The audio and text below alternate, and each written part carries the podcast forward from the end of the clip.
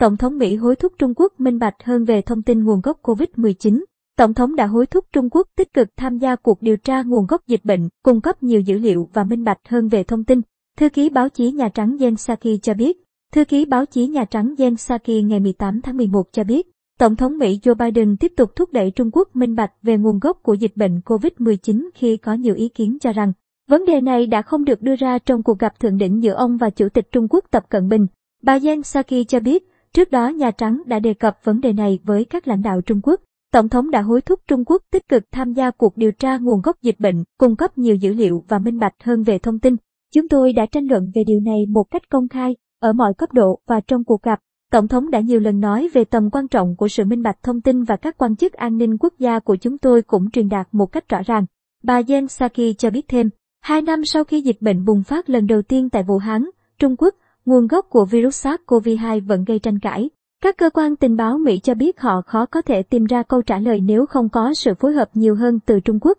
Trước đó cùng ngày, ông Joe Biden cho biết, Mỹ đang xem xét tẩy chay ngoại giao Thế vận hội mùa đông 2022 tại Bắc Kinh để phản đối cách Trung Quốc đối xử với người dân tộc thiểu số Duy Ngô Nhĩ. Tuyên bố này được đưa ra trong cuộc gặp giữa ông và Thủ tướng Canada Justin Trudeau. Theo Reuters, nếu Washington tẩy chay sự kiện này ở khía cạnh ngoại giao, thì điều đó đồng nghĩa với việc các quan chức Mỹ sẽ không tham dự kỳ Thế vận hội được tổ chức tại Trung Quốc vào tháng 2 năm 2022. Tuy vậy, các vận động viên Mỹ vẫn có thể tham gia sự kiện thể thao này.